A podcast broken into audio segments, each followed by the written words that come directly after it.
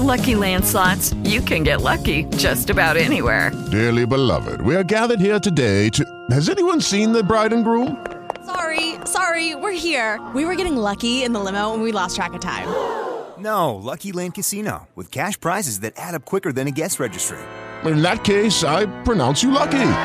Play for free at LuckyLandSlots.com. Daily bonuses are waiting. No purchase necessary. Void where prohibited by law. 18 plus. Terms and conditions apply. See website for details. Live. Hello, ladies and gentlemen, and welcome to another video edition of the Justin Harvey Show. It's an honor and a privilege to have a Facebook friend of mine, Master Goldie Mac, on the show. Welcome, Thank you, sir. It's an honor to be here. Glad to have you. Um, so tell us, how did you get into the martial arts?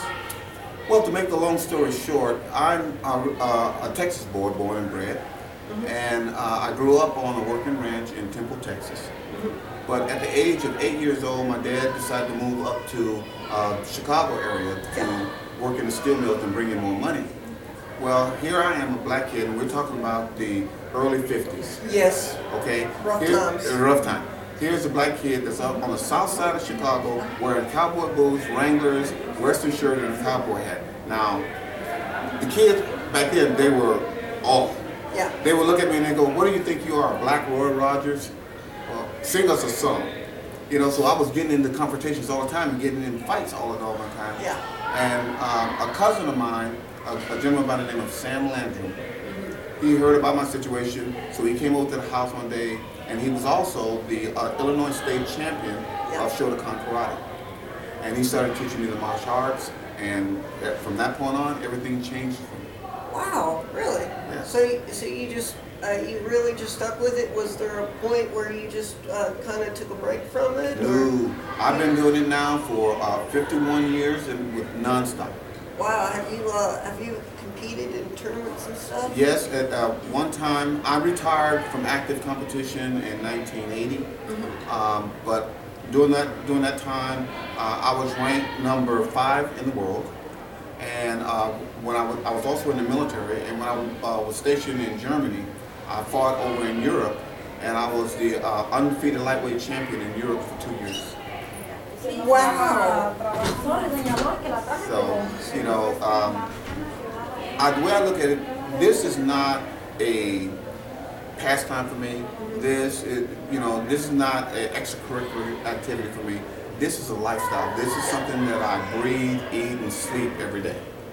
That, that's the same way I feel with my with my podcast. I may not be fighting and, and doing karate chops or arm bars Uh-huh. or anything like that, but I live and breathe martial arts in this podcast, and it's just it's taken off, and it's an honor to have you on live video here today. It's my honor to be here. Thank you for asking me.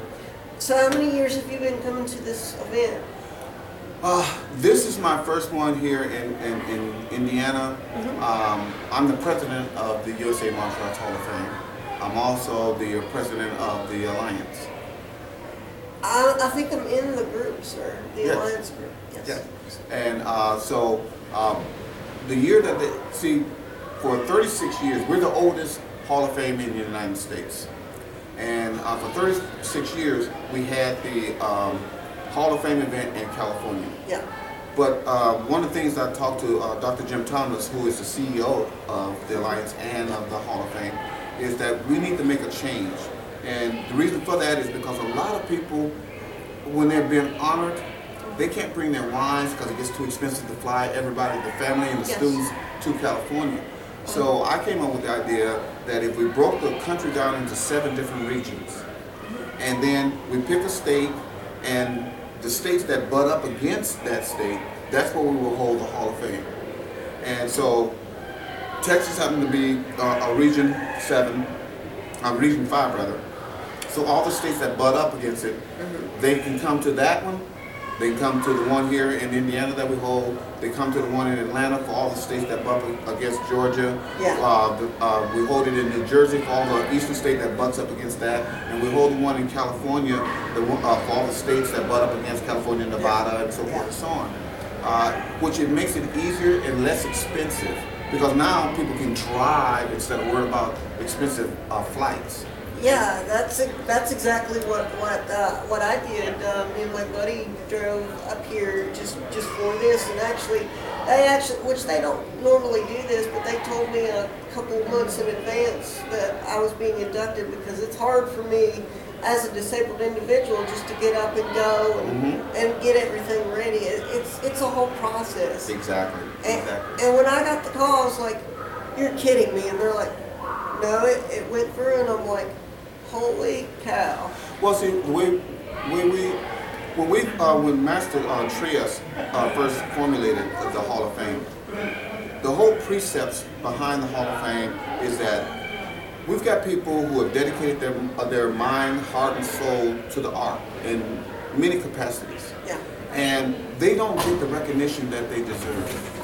Okay, and when when we you know, they may not be the Chuck Norrises, they may not be the Bill Wallaces, they may not be the Elvis Presleys or the other famous people that always get the recognition. Yeah. So we said to ourselves, how can we honor these people that fly under the radar, but they're doing it just as much for the martial art and for their community as these other individuals are. So that's the whole premise behind the, of the Hall of Fame. So like with you, we know that you've given your heart and soul to what you do, and it benefits the martial arts as a whole. yeah, Uh, and then there are other art, uh, other instructors that all they do is they teach, and they're influencing these young minds. Yeah. And these young minds are going to be our new presidents, our new governors and senators, new teachers, and and these people, if we don't change the way they look at themselves and the way and honor them and let them know that you are worthy, you are worth something, because everybody's on this planet to fulfill a For a destiny. reason, yeah. Exactly. Nobody, you know, people always say that uh, God doesn't create any junk, and that's true. So everybody has a purpose. The thing you have to do is you have to find out what that purpose is. I, I, I think my purpose, sir, is to be a great broadcaster for the martial arts, but not only that, but be be an inspiration for others that have my disability that say that say I can't do that because I've got this disability, I've got that. You just have to find a way around to make the perfect perfect ingredient. And you and see, the thing about you is you give that inspiration to those others because they look at you and they say, well, if he can do it, I can do it. And you know, and, and it's like pass it forward. Yeah, You know, and, and, and when you do that, that that makes because every human being on this planet has greatness in them. They just got to find out what it is and find out a way to manifest it so that the rest of the world sees that greatness. yeah, yeah.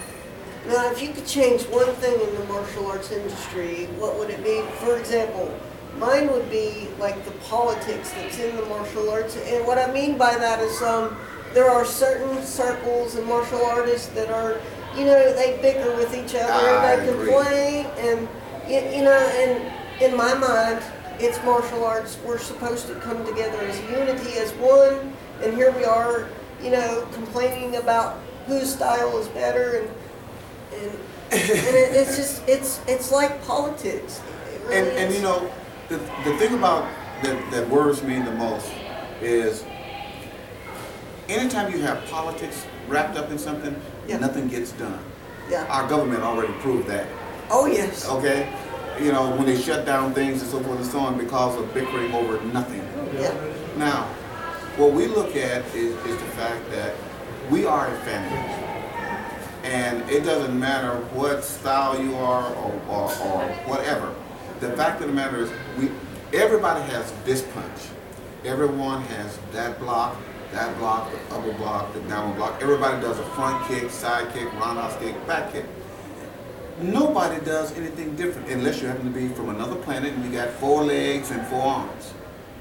Other than that, everybody's doing the same identical thing. The only thing that is different Yeah. between one and the other is the philosophy that governs how you utilize it. Yeah. And I can learn something from another person as well as that they can learn from me. And we're here to share. Yes. And, and until we, we learn that we're here to share, the bickering is going to keep on. And this is why we when we in our Hall of Fame, we bring in people in alliance that are like-minded. We look at ourselves as a family. Now, in any family, is there bickering sometimes? Yes. Oh yes, there's Oh, yes. disagreements, but But we still love limits. each other. Yes, You know, and, and the thing about it is, if you mess with somebody in my family, you mess with me. you mess you mess with one, you mess with us Uh, all. Exactly, and that's the way we look at it. And so, therefore, in our organization, we don't have the politics and the Yeah. and backstabbing because we know that we may disagree on certain things, Yeah. but that disagreement doesn't define us as a family. It just makes us stronger. Exactly, like this wheelchair here does not define me. There's more to me than this, this Then a wheelchair, exactly. It just helps me get around. That's it. The wheelchair It's is just an extension. Yeah, it's, It's like a tool, like a hammer or a screwdriver. Yes, And, and, that, and that's where you gotta look at everything in life. yeah. You know, we, we've got, everybody has tools that they can use. Now the question is, do you want to take those tools to become a master carpenter? Or do you want to, ma'am? That's, you're walking from the camera. Oh, I'm so sorry. Um, or do you want to take those tools and just let them sit there and gather dust and rust Yes. and complain about, here's, here's a good example that I always give. It's like a person that sits in front of a wood burning stove and says to the stove, give me heat. Yeah. Well, the stove is not going to give you heat until you put in the fuel and light the fuel, and then it will give you heat. So you got to do something in order to get something. Yes. You just can't sit in front of that stove and say, give me heat, and then I'll put in the wood. You've got to give to get. Exactly.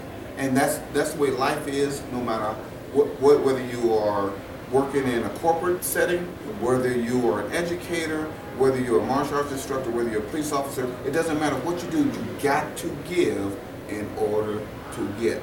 We were given the rules of a perfect life. Yeah. We were told, seek and ye shall find. Yeah. It did not say look. It said seek. And when you seek, you're hunting. Yes. It said, ask, and it shall be given unto you. It did not say complain, gripe, bitch. It said ask. Yeah. Uh, you see what I'm saying? Yeah. And it says knock, and the door shall be open unto you. It did not say kick it, didn't say bang on it. It says knock. But here is the the trick to that. When you ask, you ask until you get what you want. Children do it better than anybody I know.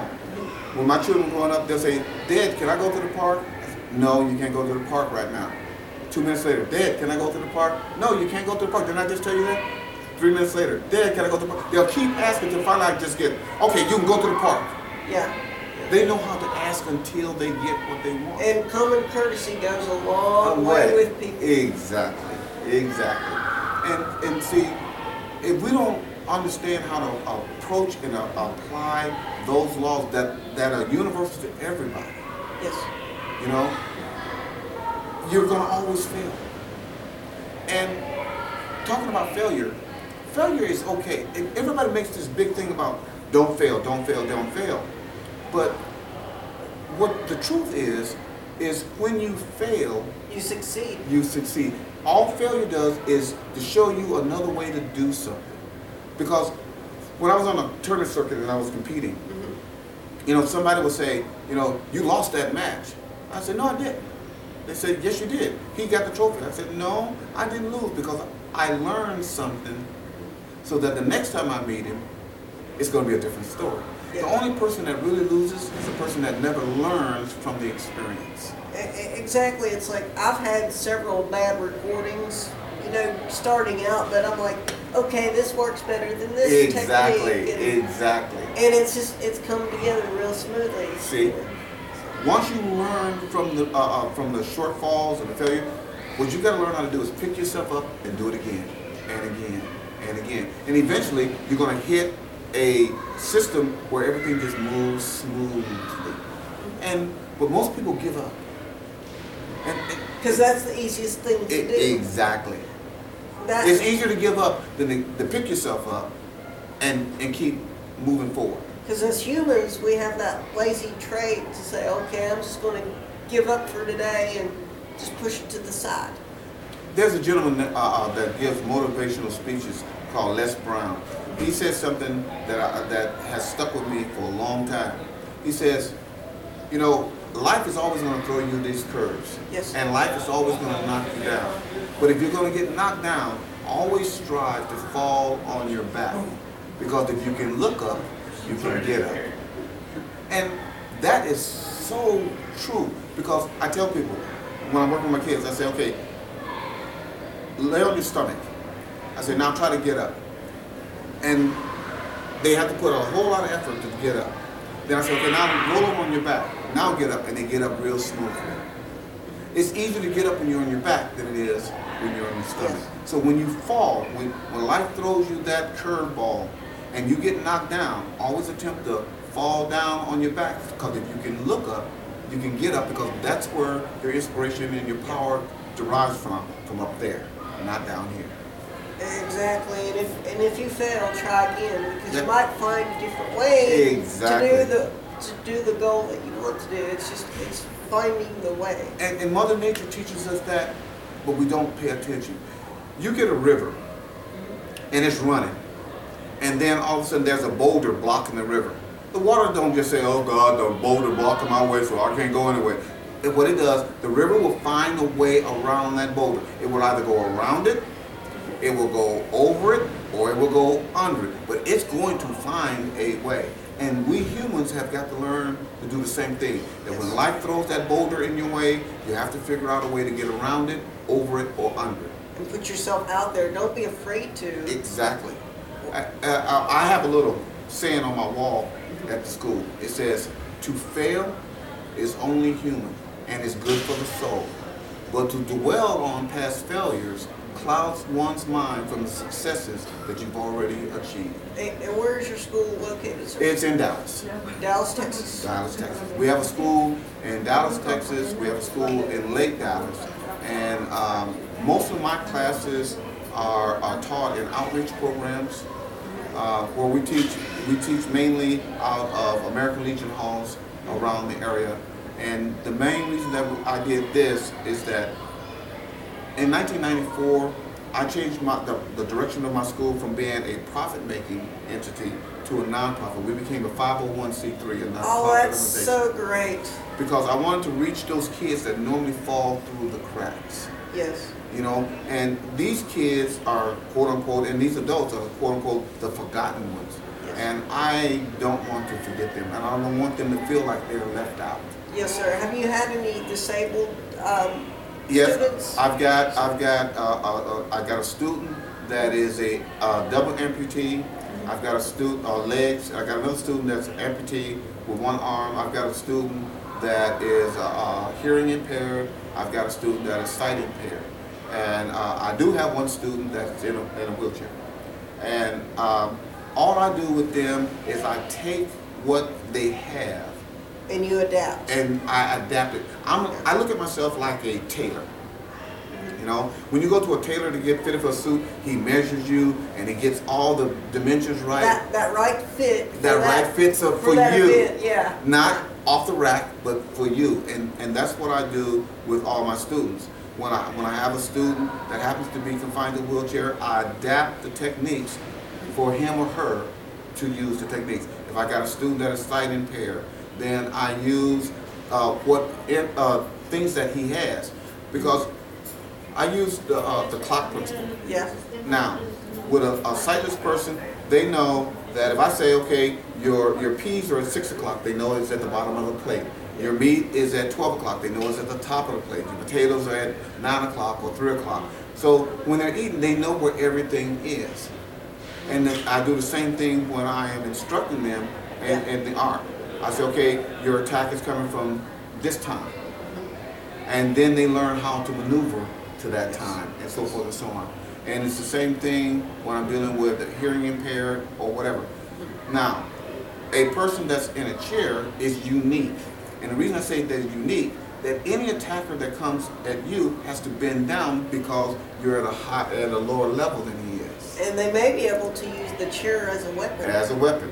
And because of that, when you do that, that brings that person's center of gravity off balance so that you can manipulate them. Yes. That, that's amazing, and I wanted to get your thoughts on uh, MMA and um, martial arts because in, in, in my aspect, I'm more old tradition. You know, people say that MMA is, you know, um, uh, martial arts, but to me it's not because to me it's uh, mixed martial arts. And what really gets me mad about MMA, like UFC, these guys just get in the ring to uh, to beat up people, and that's that's not what martial true martial arts is about. I, I agree with you. I, I, in the old days, I, I used to train students. I grew up in a time where we had uh, uh, full contact, Yeah. but it was traditional techniques being used. Okay, when MMA came along, what I discovered was a lot of the people that went into the MMA were uh, people who failed as Golden Glove boxers. They learned a few wrestling techniques and they get in the ring, or they were failed wrestlers. They learn a few boxing techniques and they get in the ring. And to me, what sense does it make to put people in an octagon ring? Because the first thought that comes to my head is a cockfight or a pit bull fight. We're not that kind of animal. And the thing about it, they say that MMA is the ultimate fighting art. But I'm saying, how can that be an ultimate fighting art when you still have rules? Yeah, exactly. You know? And and the thing about since when does using the English language become a crime?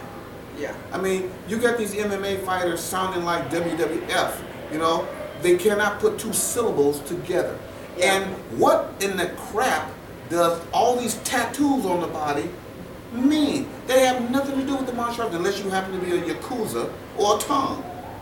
And those are all crooks. And what's sad is these people that, you know, beat up people like that and have a bad attitude, kids are looking up to these people. Exactly. And, and that's, that's just heartbreaking for me. And, and, and, and every child, oh, I want to be, and I, I tell people, I say, look, you are being watched even when you don't know you're being watched. Yes. Okay? A kid looks at you and he goes, I want to be just like that person. For whatever reason, they want to be just like that person. And you turn out to be a real idiot. And Yeah. then you have the audacity, and I, and I see this in football players, I see this in some of the baseball players, some of the basketball players, and in, definitely in the MMA. Yes. And, and, and they use this excuse, well, I don't want to be a role model, I'm here to fight. It doesn't matter what you want. Mm-hmm. The fact of the matter, you are. There's always some little kid watching what you do. Yes. And they think because you're in front of the camera, because you are quote unquote semi-famous or famous, they're looking at the fame and that's what they want to be. yeah. And and what are children? Children are sponges. Okay? And children will emulate whatever environment that surrounds them. Yes. And if, if you look at a child and you go, that's a bad child, there's no such thing as a bad child. There's bad parenting, yes. There's bad role models, yes. But bad children, never. Because Yeah. children are the reflection of the environment that's around them. You take that child out of that environment and you put them in a good environment, that child changes to fit. Because again, we're creatures of habit.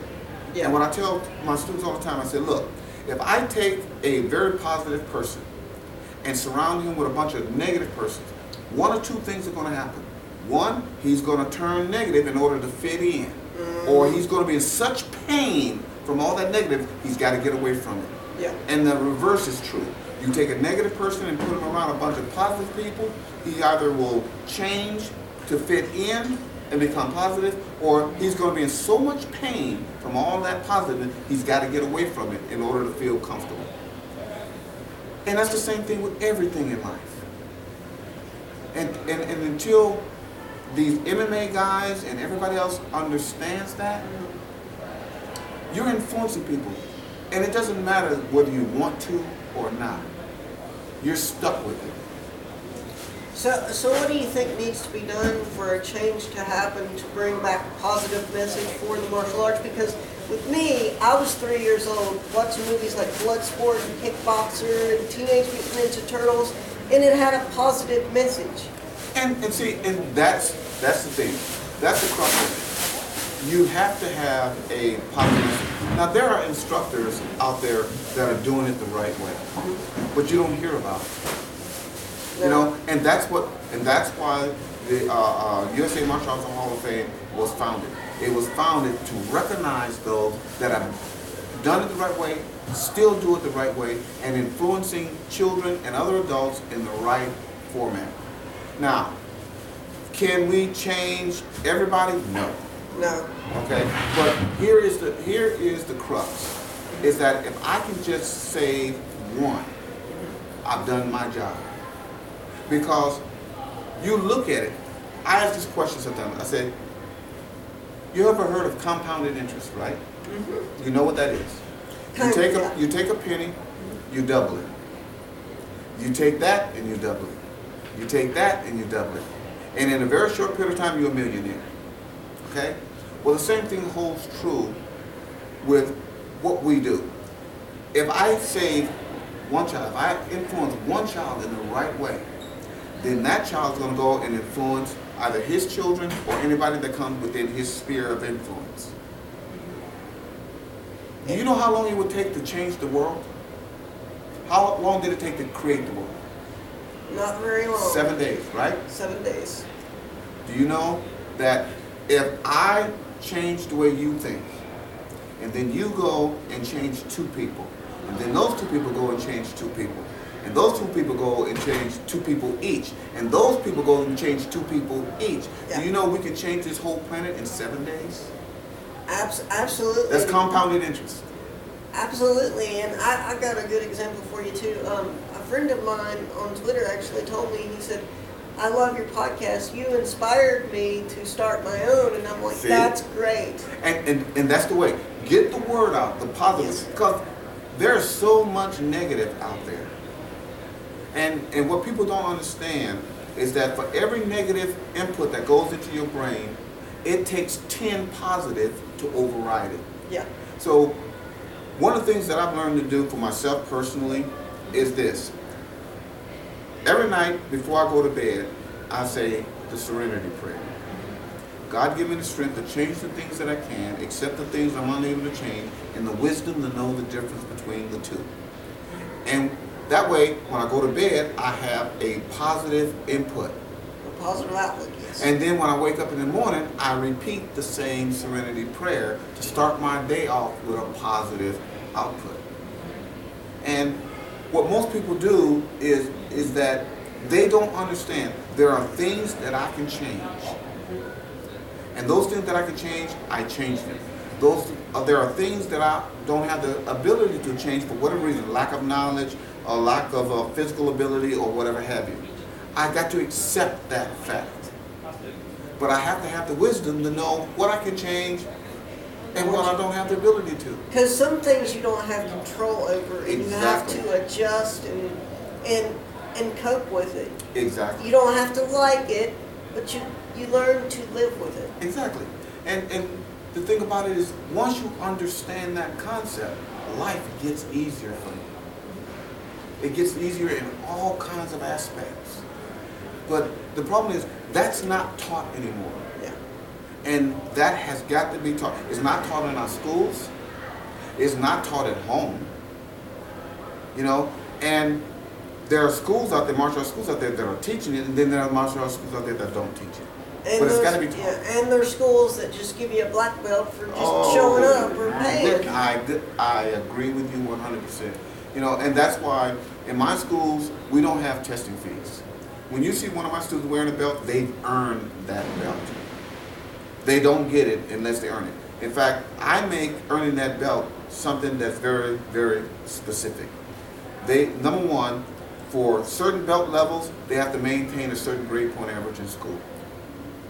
If they fall below that, they cannot test. Yeah. Secondly, every every three weeks they have to take a questionnaire to school, home, and then they got to do a self-evaluation. That helps me find out where their mindset is at the time, and that also tells me what they're doing in school because their teachers are writing these reports on them every three weeks. Yes. Yes. And with my students, they know these are rules that are not to be broken, changed, or watered down. So when my kids test for their belts, they know they've earned their belt. Okay, and uh, my, my final question for you, and then I'll wrap things up. And I, I do appreciate your time, but um, like with like with your disabled uh, students, for instance, like I know you do like black belt testing, but do you do like for them? Do you do things differently because they may not be able to do the original black belt test? Do you know what I'm saying? Do you adapt and I- I figure out what they need? Black belt te- to black belt testing to me is is not about what you can do physically. Yes, Black belt testing to me is what you can do here mentally. up here. Yes. Okay, because let's face it, I know a lot of black belts that act like children. And I know a lot of children that act like black, Black belts. okay, so it it and when you look at it in that respect, the question is, can you pass on the knowledge to another person that I have transferred to you? And if you can, you're a black belt.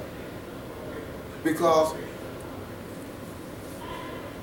the way I, I, I look at things and I, and I tell my students, it is my 90 0 or my 100 0 concept. Now let me explain that real quickly. Mm-hmm. If I give you 100% of my knowledge, and because of your laziness or whatever have you, you only like 90% of it. Yeah. You don't practice the other 10%. For whatever reason. Then when you teach someone, how much can you give them? Not the whole thing, just You what only- you've learned. Exactly. And- And, and then if they do the yeah. same thing, it is reduced to 80%. And then when they teach, it's reduced to 70, 60, 50, 40. And pretty soon, you're down to zero. And that's why there are some schools, a kid can make a black belt in a year. Because they don't have all the knowledge that would take up the time. And it, it, it, it never, oh, it, it drives me crazy when I see a nine-year-old wearing a black belt. That to me, that's just like me saying to a nine-year-old, "Here, I'm gonna give you this nine millimeter handgun. Mm-hmm. You got the maturity to use it the right way." Yes. They do not. In, in, in some schools, it's all about the money, and that's Exactly. bad. Exactly. It's exactly. like, gi- give me, you know, five hundred dollars, and here's your black belt. It- and that's what I'm saying. And it, it's, it's gotten to a point now where it's about money and not about working with bringing this kid's self-esteem up, Yes. his self-awareness up or her self-awareness up, and the way they look at themselves. Okay? And we're, we're everything is about money. And my, my thing is, what can a dead notable do for you? Because that's what's on the doggone money. A picture of a de- person that's dead, that's deceased. Yeah. It doesn't And- do anything. And and one last thing, when we when we talk about money, money is a tool, just like a hammer or a screwdriver. Yes. But do you know if I was to convince you that a white button off your shirt had a monetary value, and then you and I got together and convinced everybody else, people will be killing each other over white buttons. Oh, absolutely. I You know, so- lottery tickets even. Exactly. So where where do we get? Why do we put so much emphasis on the almighty dollar? And and, and even Scripture tells you that it, it, it is the love of money that is the root of all evil, not money.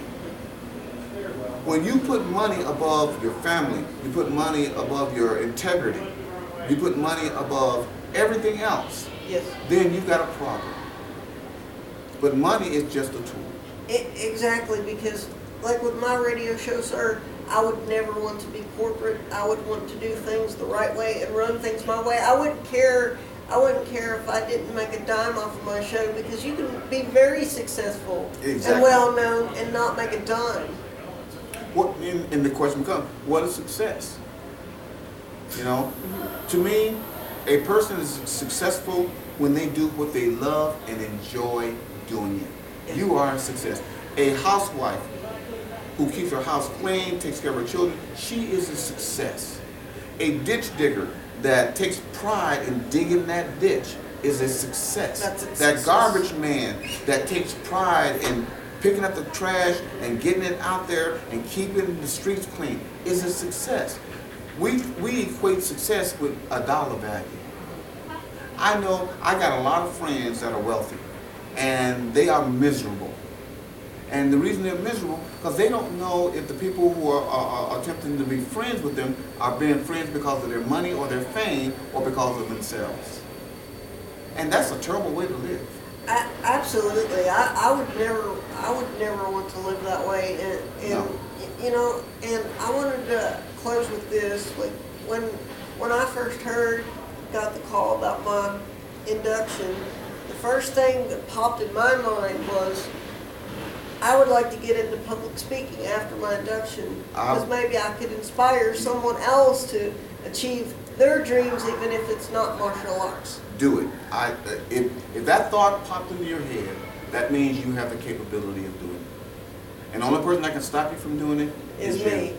And I'm not going to let it stop me, sir. So I'll, I'll you let go. you do some uh, closing statements for the show. We'll, we'll uh, end this video, sir. And I, I appreciate your time, sir. I thank you very much for inviting me. It's been an honor and a pleasure to be on your show. And I wish you all the success and congratulations on your induction into the Hall of Fame. But thank you, sir. It. Thank you, sir. And if there's any time that you want to do an update on, you know, an audio podcast on the show, you're, you're more than welcome to uh, come back on the show if you would like. I'll be glad to do so, sir. Thank you very much. Thank you, sir. Thank you. Lucky Land Casino asking people what's the weirdest place you've gotten lucky? Lucky? In line at the deli, I guess? Aha, in my dentist's office. More than once, actually. Do I have to say? Yes, you do. In the car before my kids' PTA meeting. Really? Yes. Excuse me, what's the weirdest place you've gotten lucky? I never win and tell. Well, there you have it. You can get lucky anywhere playing at LuckyLandSlots.com. Play for free right now. Are you feeling lucky? No purchase necessary. Void where prohibited by law. 18 plus. Terms and conditions apply. See website for details.